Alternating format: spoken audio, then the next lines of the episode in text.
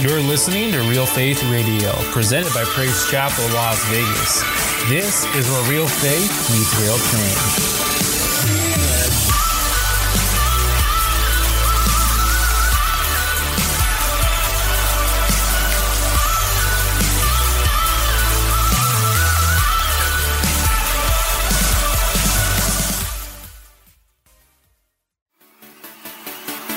Be sure to subscribe to us on iTunes, SoundCloud, and Google Play Music to get instant notifications when new episodes are available to stream.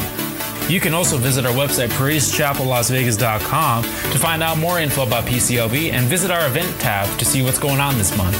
Lastly, like our Facebook page and follow us on Instagram at PC Las Vegas. Thank you again and enjoy the message.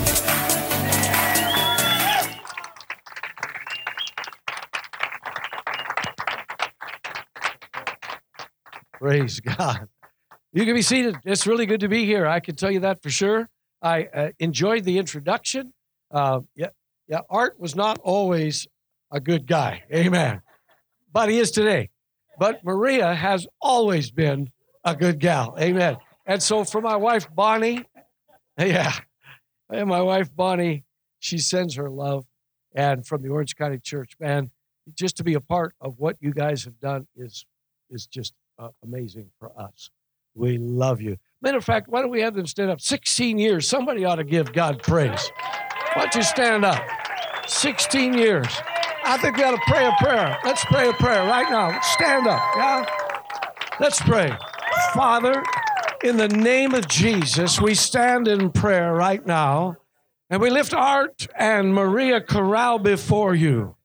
God, their heart is evident for the city, for the people, and God, we stand with them in prayer, believing that, God, you're not done, but yet you're just beginning.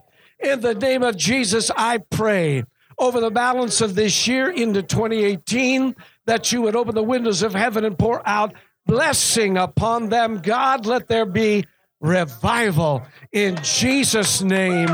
And everybody said, Amen.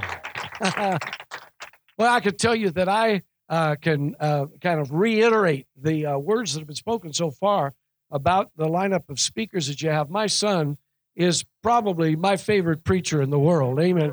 It's unbelievable. I'm I'm serious. Uh, the, the, it, you you just will never believe what God's going to do here tomorrow night, and tomorrow day and night. I guess yeah.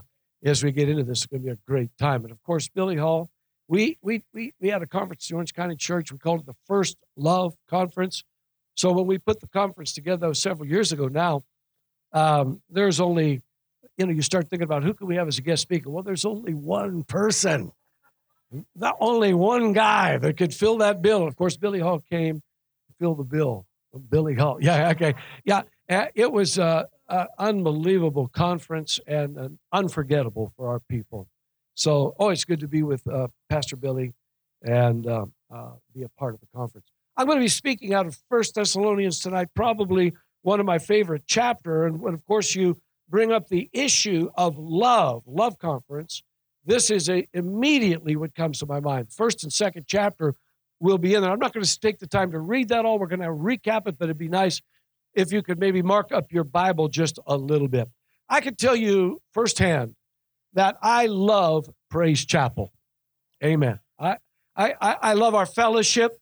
I love my church there in Orange County.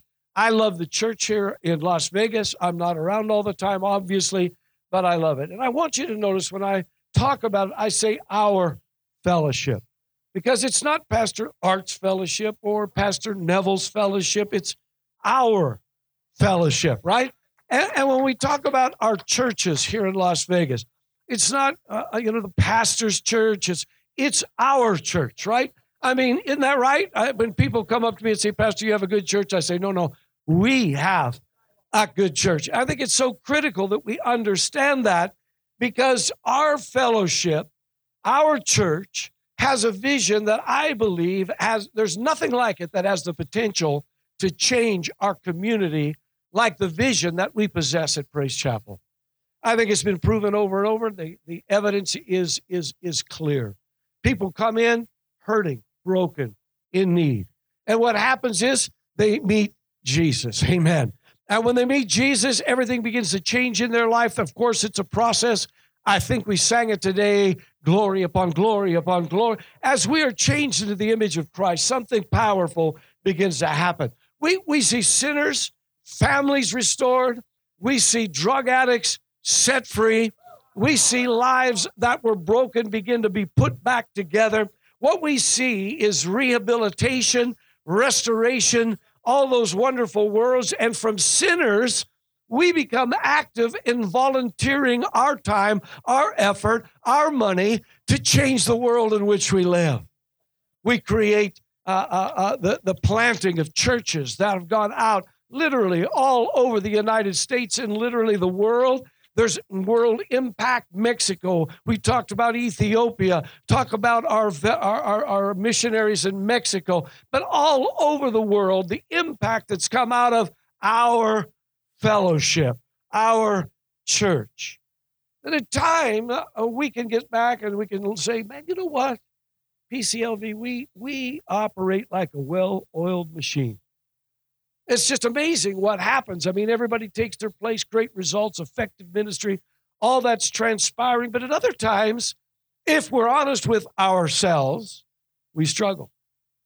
And so, a church that really, really uh, uh, uh, has all this potential, at times we operate way under the potential that God has given to us. And so, sometimes I sit around and I wonder why did God not come up with a better plan than us? I mean, we are imperfect. Can somebody say amen to that? We're up one day and we're down the next. We're on fire one day and we're, well, cold as ice the next. And we make mistakes galore. I mean, sometimes I just sit back and I think, my God, if this is the best you've got, Lord, you're in trouble. Amen. So, why didn't Jesus come up with a better strategy? Why didn't he sit around and think about that and say, you know what, I'm going to bypass the church entirely? How many of you know Jesus doesn't need us? Amen. But that's not what Jesus chose. Jesus, uh, we believe the Bible, he handpicked you and he handpicked me and he brought us together as churches to do the work of the ministry. He bound us together as a fellowship. He placed all of his power all of his authority inside of us. He poured out his strength uh, and all of his love into us as human vessels. And as we band together, there's a power that can be released that can revelation, revolutionize Las Vegas and all around this area, literally spilling out to the world. Now, I am positive because you're here on a Friday night that you want to be the best that you can be for Jesus. Have I got it right? We want a church that adequately, adequately reflects Him. We want our church to be uh, uh, not, not misguided, not out of control, but under the authority of Jesus Christ. We want to bring people to the house of God. We want them to experience what God has for their lives but the truth of the matter is, we are living at a critical junction in history for the Church of Jesus Christ. I mean, when you look around, you realize that our society is quickly turning its back on all of the ethics, all of the biblical standards that have been a part of our nation forever. We are quickly becoming what Europe has become, is described as a post Christian society. And so I believe with all of my heart that as we gather at a critical juncture, at a Bible conference, that we begin to look carefully at this because in a changing society, the church must change. The church has to begin to adequately represent the Lord. And uh, that's going to take a change in our thinking, a change in our approach, to the way we handle ministry. Now, listen carefully to what I'm saying. What I'm not saying for sure is to change our message because there is only one message. Amen. I'm not talking about changing our vision because we have a God inspired vision. There's none like it. And I'm not talking about changing our mission because our mission was given to us by Jesus Himself. But if we are going to keep track and pace with a world that's constantly changing, we're going to find ourselves, if we don't adapt, preaching to the choir, to a church that's constantly shrinking, to members that are uh, to, to members that have been in church forever and not relating to the vast majority of people that are walking on the outside of the church. We must begin to connect with them. And there's only one way I know to connect with them, and it's a word that's written behind me tonight. They need love. Amen. We're going to have to be like the church children of Issachar. The Bible says in First Chronicles 12 and 32 that the sons of Issachar who had understanding of the times, so they knew what Israel was to do. And that's what you and I have got to be in touch with. We've got to know what is the need of the hour right now. The challenges we face going forward are immense. And that means we're going to have to do something. I know we're going to talk about this at the Bible conference, and I wonder whether you're ready to hear it.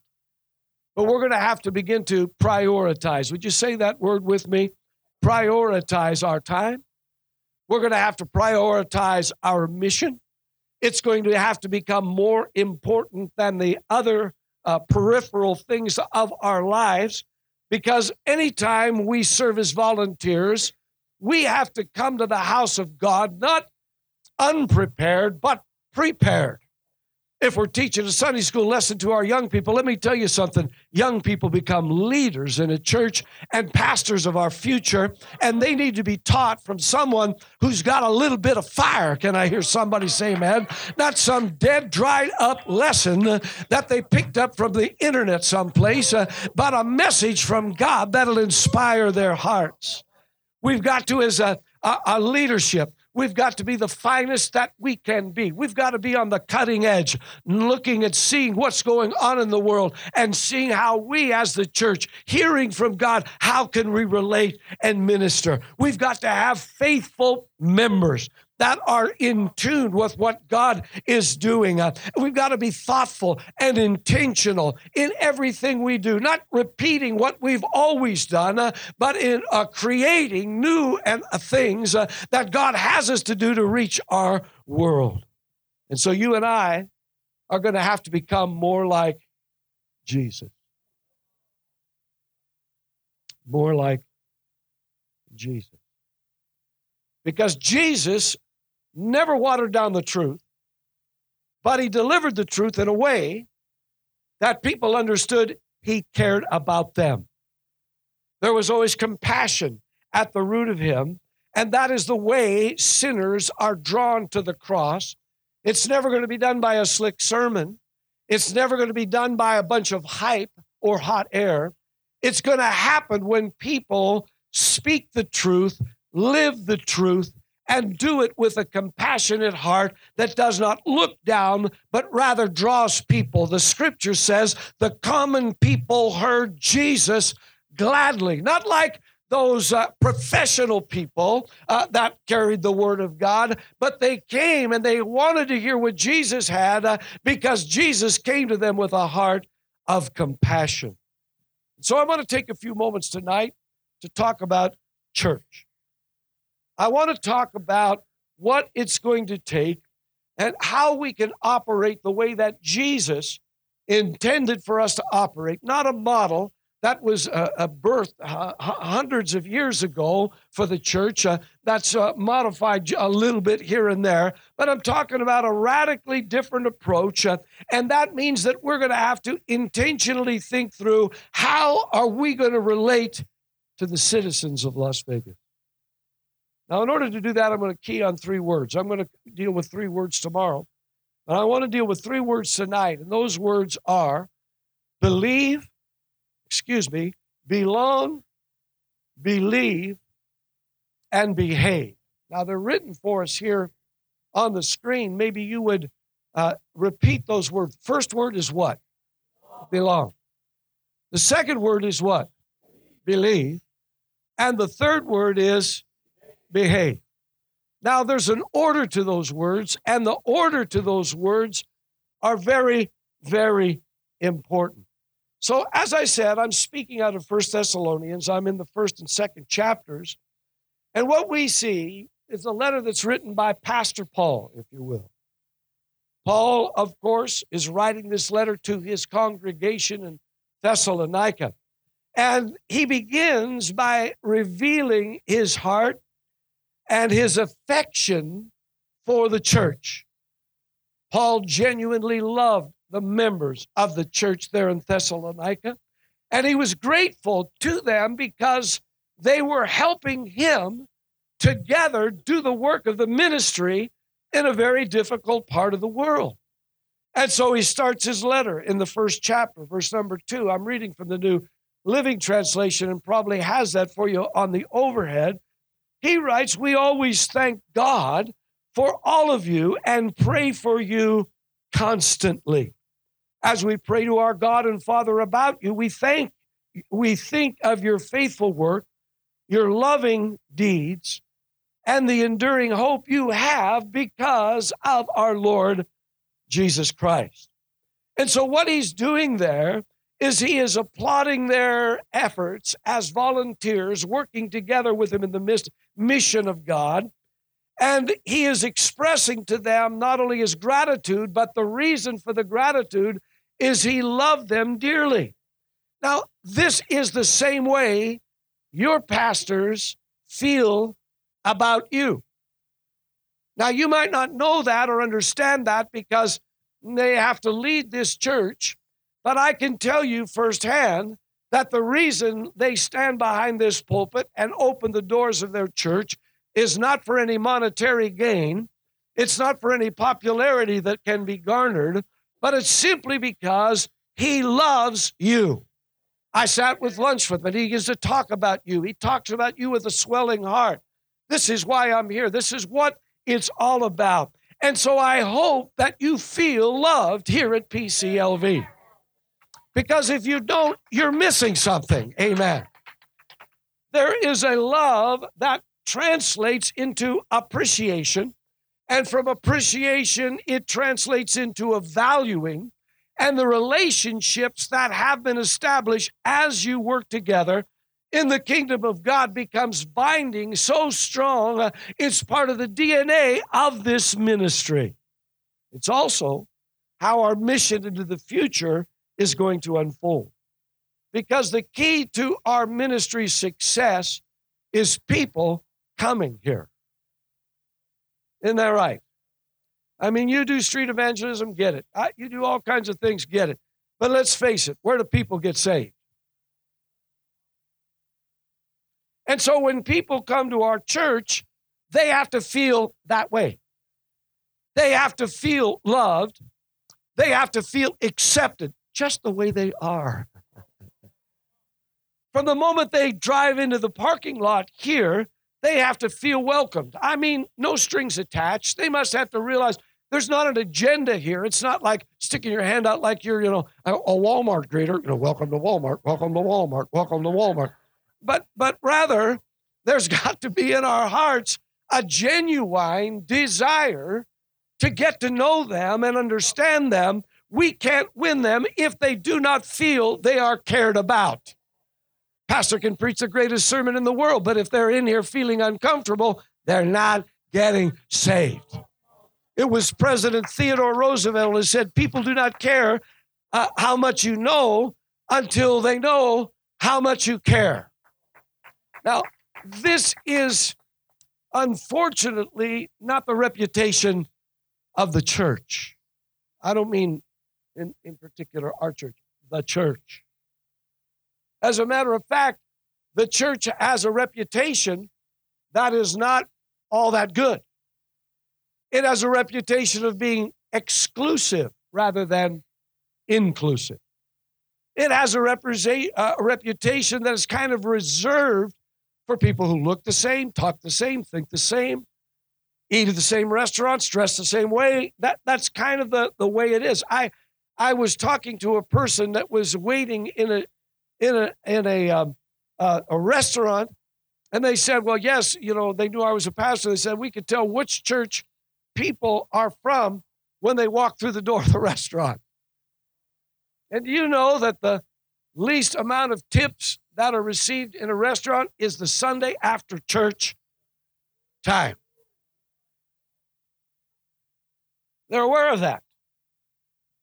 So you and I have so much to share with people. You and I are able to bring truth for living that will give them a better life than what they have. We are able to give them a purpose that they're looking for.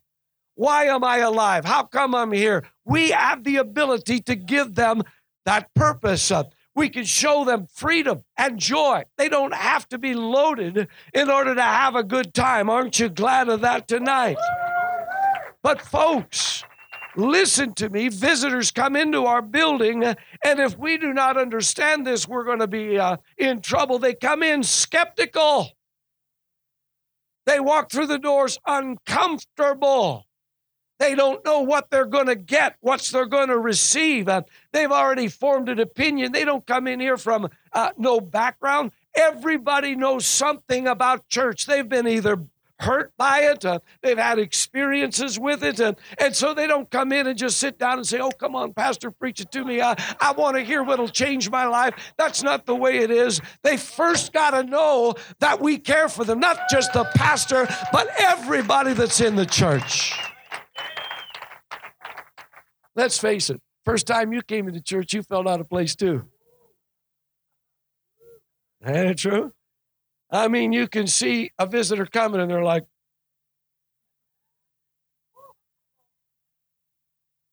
You probably thought when you came in everybody was weird, huh? What's up with these people jumping up and down, lifting their hands, showing emotion, praising God? Who does that? I mean, you don't see that everywhere. They they come in, or, or, or else they thought, oh my God, these people are holy. And They're so holy. I don't know that I'm, you know, I, I can't fit in because I'm not, not like that. So, folks, let me tell you something. Uh, uh, you and I have got to understand that when people come in, they are not comfortable. Why did you come back to church? I'll tell you why I came back. It wasn't because of the message. It wasn't because of the sermon. That's not why you came back. You came back because you felt somebody actually cared about you. That's why you came back. You, you, you, felt that somebody genuinely thought about you and cared about you. You didn't feel judged for your less than perfect lifestyle, and that you were somehow accepted just the way that you were. Whether you had the right clothes, the right outfit, whether you looked the same, you realized uh, that people uh, uh, that that people were not judging you; they were caring about you. Friends, that is God's way. Romans 5 and 8 says God demonstrated his love to us. When? Well, while we were still sinners. He didn't wait till you said, okay, let me believe, uh, let me behave. And then he said, okay, you're good enough. Now you can come into the kingdom of God. There was a first word that came before that. It was belong. Hallelujah. Love and acceptance. What that means is belonging, a sense of belonging before you can expect people's beliefs to change, before you can expect people to follow in the way of Jesus Christ, before we can accept and reasonably accept any kind of behavioral change, we're going to have to first let them, they're going to have to first feel like they belong. Let's just think about Zacchaeus, the story in the Bible for, for a few moments. You, you, you remember the story? that, that little guy that climbed up in the sycamore tree because he felt like, well, he was a crook and everybody knew it. And so Jesus comes walking by, and what did he do? He says, You need to get your butt in church. No, he didn't do that. He didn't say, Man, what's wrong with you? How come you're so so jacked up and, and you're stealing money from God's people? What's up? He didn't do that. Jesus looked and says, Come on down, man. I'd like to hang out a little bit with you. I'd like to spend a little time with you. And then what happened? Well, then he began to believe such that his behavior began to change. And he said, I'll pay back everything that I stole uh, 10 times over. Churches often get this wrong. When a visitor walks through the doors of a church, they're either kind of ignored, you know, because we, we don't know them. They're a stranger, danger, stranger in our midst. And so they're kind of left to themselves while everybody else is talking. Or what happens is uh, they uh, they don't look like, or they don't uh, uh, uh, uh, talk like, or look like they know what's going on, and so we kind of leave them to themselves, and they feel like, well, you know, you know, why am I even here? Friends, it's easy for us to forget that when we first came to church, we had real issues. You know, we didn't have it like all together. When we walked through and everybody said, Whoa, look at the, who we got in church today. You walk through and people are, oh my God, who's this? Let, let, let's face it, man. We had issues ourselves. We had attitudes. Can I hear you say amen? We had language, you know, problems. Let's just leave it at that. We had some habits that weren't exactly Christ like when we came into church. And so thank God that somebody looked at us, had compassion on us, overlooked a few things, and accepted us just the way we are, like Jesus accepted us. Amen. So listen to what I'm saying. Every guest that walks through the doors of our church should feel like a genuine love interest of the Lord Himself. They should feel when they walked out of there, my God, that wasn't what I was expecting at all. I never even heard what the pastor had to say because everybody was loving me. They went out of their way to make me feel like I was important or I was valuable. I was not invisible there, I was somebody. We should embrace everybody. Somebody say, man. It doesn't matter the nationality. It doesn't matter whether they're a prostitute or a banker. It does not matter whether it's a lawyer or, or, or, a construction worker. It doesn't matter whether they're rich or they're poor. All that stuff is peripheral. Jesus came for one reason, and that's people. Amen. Old people, young people, white people, black people, brown people, yellow people, every kind of people there is. That's why he came. Listen carefully to Paul's attitude. In verse chapter 2 of our text, beginning with verse number 6, it said, Even though, now this is the pastor speaking, even so we had some standing as Christ's apostles, we never threw our weight around or tried to come across as important with you or anyone else. We were not aloof with you, we took you just as you were. We were never patronizing, never condescending, but we cared for you the way a mother cares for her children. We loved you dearly. Not content to pass on the message, we wanted to give you our hearts, and we did. Now, I want you to just think about those scriptures for a minute. To me, when as a young believer, reading those scriptures, it would bring tears to my eyes. Just to think about that. Here he is. He's saying, Look, man, yeah, I'm the, the pastor. Some might come into church thinking the pastor's a big shot, but the pastor's not a big shot. The pastor's a servant. You heard it today. You start clapping for Billy Hall, and what's he do? He drops his head. Why does he drop his head? Because he knows who he is. He's a convict that's been saved by the love of God. Hallelujah.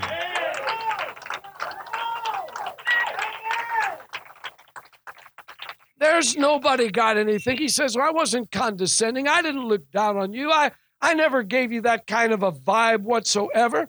And then he says some of the most amazing words in the world. I didn't want to just preach to you the word of God.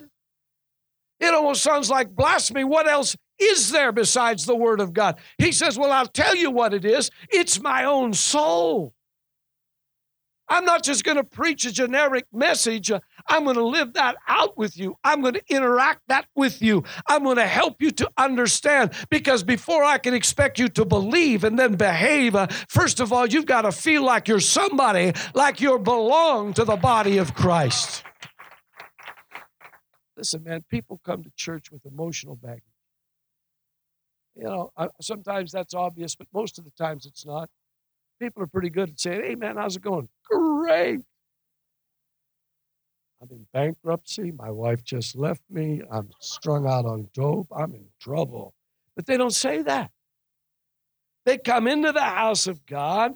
They've got pressure on their life. And, they do not need a lecture on what they're doing wrong. Nobody needs to tell a sinner they're a sinner. They already know that. They don't want to feel unimportant. They don't want to be put down again. What they need is a warm, welcoming, accepting embrace. Hallelujah. They need someone uh, that that that sees the deep need that's inside of them, looks into them and they realize, you know what? I'm in a good place right here. These people care about me. It was written, I have a quote here from a, a, a, a Brené Brown, said these words A deep sense of love and belonging is an irreducible need of all people. We are biologically, cognitively, physically, and spiritually wired to love and to be loved and to belong. When those needs are not met, we don't function as we were meant to. We break. We fall apart. We numb. We ache. We hurt others. We get sick. Know, I read that quotation and I thought, my God, I don't know who this woman is but she had a thumb on the heart of people. When we are wired irreducibly, in other words, she's saying it is, it, it, it is the, the greatest need that every person has is to love and to be loved, to be accepted by others. And if they don't get it, she says, uh, we, be, we begin to fall apart. We break. We, we numb. Have you ever felt that? We get sick. When you read that, you realize this is missing in our society. Today, wherever you go, you're either a number or a dollar sign. Nobody cares about your name. Nobody cares about what you're going through. They just want what you have. They want your money. They want you to be in their attendance. Friends, we're not here counting attendance every service to find out how many people we can gather. That's not the, the, the thing. You, you know, today people go places, they got to look a certain way, act a certain way in order to fit in with the crowd that's around that place. But this is not to be in the house of God. Every guest that walks through the door should feel a breath of heaven upon their life and that doesn't happen, as I've said, uh, uh, from a sermon, friends. That happens from love that is given to them and then received from them. This is what Jesus says. You'll know you're my disciples if you have love. How many of you know if is a small but a very large word? Uh, if you uh, love one another. Friends, let me tell you before our church service starts and after our church service is over, us as the our church members. Uh, we need to hang out with people.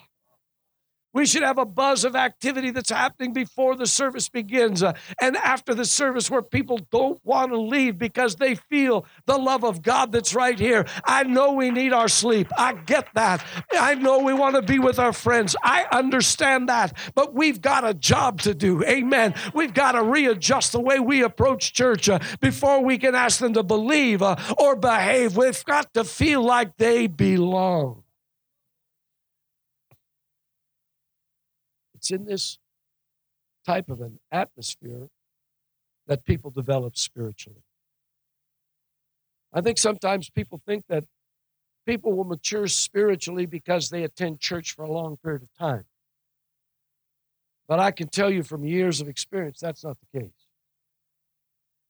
I'd like to think that every time that I preach, people's lives will be ir- it's just completely changed. No more problems. Everybody, receive my anointing. And everything's going to be fine the rest of your lives. But, folks, that's really not the way it's going to be. You and I have to realize they've got to have an environment in which to grow. Our kids need an environment in which to grow, right?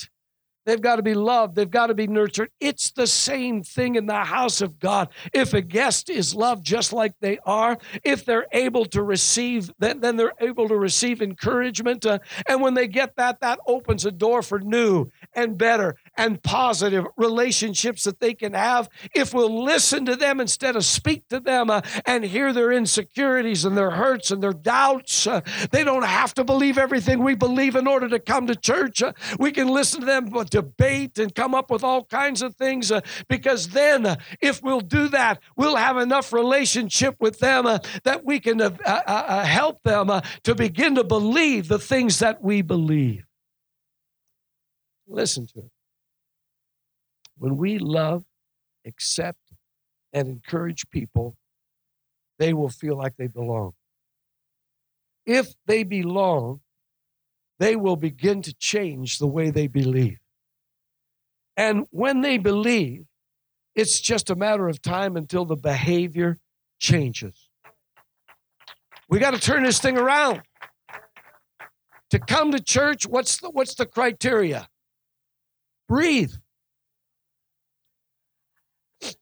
You got to breathe. Other than that, just come. Paul describes how he grew and developed Jesus' church there in Thessalonica. In chapter 2 and verse 7 8, he says, But we were gentle among you, just like a nursing mother cherishes her own children. Now that draws up an image. He says, So affectionately longing for you we were well pleased to impart to you just not the gospel of God, but also our own lives. Why? Well, because you had become dear to us. And so was Paul is showing them that once they belonged, they were loved, that there was going to be something that begins to happen. He gained relationship with them. He's able to impart truth to them. And this facilitated a, a change in the way they believed and they began to change their behavior in chapter 2 and verse number 11. It says, And you know, we treated each of you as a father treats his own children. We pleaded with you, we encouraged you, we urged you to live your lives in a way that God would cons- uh, consider worthy. For he called you to share in the kingdom and glory. He didn't demand it of them. He didn't beat it out of them. He didn't put some legalistic law on them. He said, We pleaded, we encouraged, we urged you that you would come to a better lifestyle. And so you and I, here we are. We've got the vision, we've got the mission, we've got the message. It can change their lives. Uh, we've got so much to share with people, but friends, uh, the ability to give them a better life belongs in the fact that they first have got to believe that they're loved.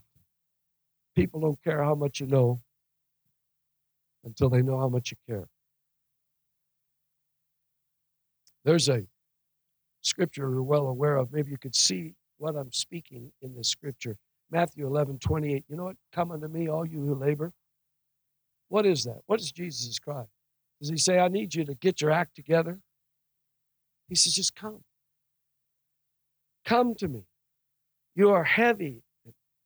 You're laboring. You're heavy laden. I'll give you rest. And then, as he says, he says, then you can take my yoke upon me and learn from me. After you come to me, that's when the process of learning begins. And then he goes on to say, For my yoke is easy and my burden's light. In other words, now obeying me, behavioral change becomes just a, a no brainer because you believe in a different way. And so you can see this progression in second, uh, uh, uh, I mean, in First Thessalonians here in our text, he loved them and that acceptance uh, began to change their behavior. And so uh, the way you, the way I noticed it was the way Paul uses the word become. Watch this carefully with me. In chapter 1, verse 5, start at the second half of that verse. He says, You know what kind of men we were among you for your sake. That what's it say? So then you became followers of us and of the Lord. Do you see that? You see that order? You You became followers, but only after you saw what manner of men we were among you. You began to see that. In verse number seven, it says, So then you became examples to all over Macedonia. So he said, you, Because you were accepted, then you became followers of us and then, then the Lord, and then you became examples to the others in Macedonia in chapter 2 and verse 13, he says, When you received the word of God, which you heard from us, you welcomed it, not as a word of a pastor, but as it is the word of truth of God, which also effectively works in you who believe. For you, brethren, became imitators of the churches of God which were in Judea. And so, in other words, every time he goes on to speak, uh, after you were accepted, uh, you began to believe, uh, and then you became uh, followers of the Lord. It's a process uh, that has to happen in lives. Now, why am I preaching this? Friends, I do not want to de emphasize behavior. I'm talking here and I'm ministering about belonging and accepting people how they are. And I know that somebody could hear that and say, well, then it just doesn't matter what we do, but it does. Because the Word of God declares that when belief happens, transformation happens, and action is a result. Because of our faith, here at Praise Chapel, when we're we we we should be the most honest, hardworking people there are in the city of Las Vegas. Can I hear you say amen? We should be kind. I'm not talking about in church only. I'm talking about we need to be kind to every encounter that we have. We should be positive people, right? in a world of negativity, they're looking down because the end is coming, and we're looking up because the end is coming. And so we've got to be a positive people. We should be a helpful people. That when people are in trouble, they would know who do I turn to? Well, the neighbor down the street, uh, they love the Lord. Let's see what we can get uh, uh, help there. We should be a generous people. Can I hear you say amen? So that we can demonstrate to the world the love of Jesus Christ. He said, If you love me, keep my commandments. He said, For this is the love of God that we keep his commandments, and the commandments, they're no longer burdensome. But this behavior is nothing for us to be arrogant about. And this is where churches mess it up. We're the good people. We don't hang out at the bar next door. We're not like that. We're, we're good people. Folks, let me tell you something. We have nothing to be arrogant about because we are sinners. And if it wasn't for God's grace, well, we'd be hanging out at all the wrong spots too. We'd be doing our behavior would have never changed. Listen, let me tell you something. When I first got saved, I stepped inside a church I had no idea. I was married, but I had no idea how to be a Christian husband. I was a dad, but I had no earthly idea what that meant.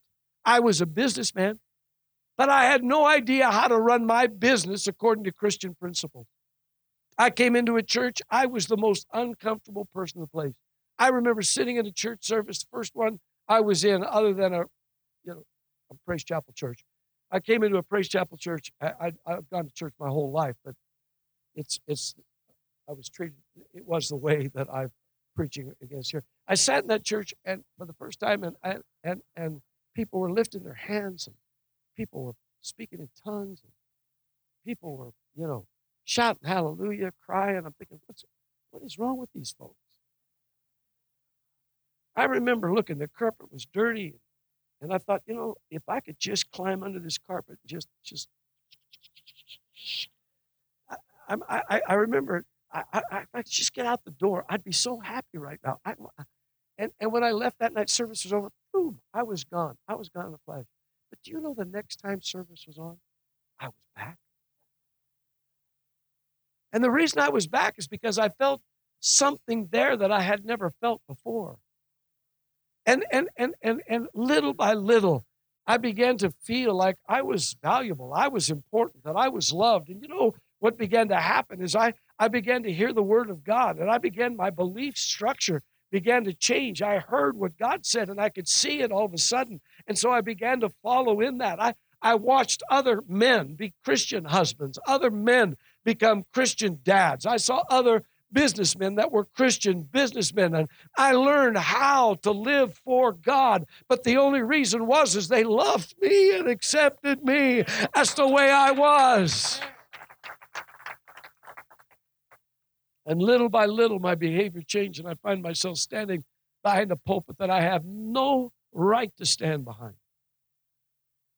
No right. A sinner saved by God's grace. This is what we want to provide at PCO at Praise Chapel Las Vegas. This is what we have to provide. This is not something as well as Art and Maria do this. This is not something they can do by themselves. Everybody that's been saved, loved, and accepted until you began to believe different, and now you're behaving, you need to now replicate what's been done in your life. Make it your mission. Look, I may not be the pastor, but I'm just as important as the pastor in greeting people when they walk through this door. I'm going to take somebody to lunch after church Sunday that I never knew before. I'm going to invest some time and effort into them. I'm going to get to know them. I, I, if God would use me to disciple somebody, oh my gosh, I don't know what I would do. I would be so grateful for that. And let me just tell you something you can reach somebody that your pastor cannot reach and and the person sitting next to you can reach somebody that they can't reach it's just the way it is uh, it takes every one of us every age every color working together to be the church of jesus christ that loves people into the house into the into the calling of god now i know that your pastor is proud of what you've become Many of you have become mature believers, fruitful people, good testimonies of what God's done. Some, many of you have become volunteers. You invest in the ministry. You reach out to the lost. You're generous. You're kind. And I know they're proud of you for that. But let me just tell you something. You and I have got to make a determined effort. Come Sunday morning, I just bet you're going to have a few problems. Right? You may wake up a little tired and the first thought that might go through your mind is, you know what? I just want to pull up the sheets and just skip the house of God today. Right? I mean, come on, let's get real. Those thoughts are sometimes they're the first thoughts. You know, we're supposed to be our first thoughts on the Lord, and we're we're going, man, I think I'll kick back today. Better watch the Raiders because they're coming. They're coming someday.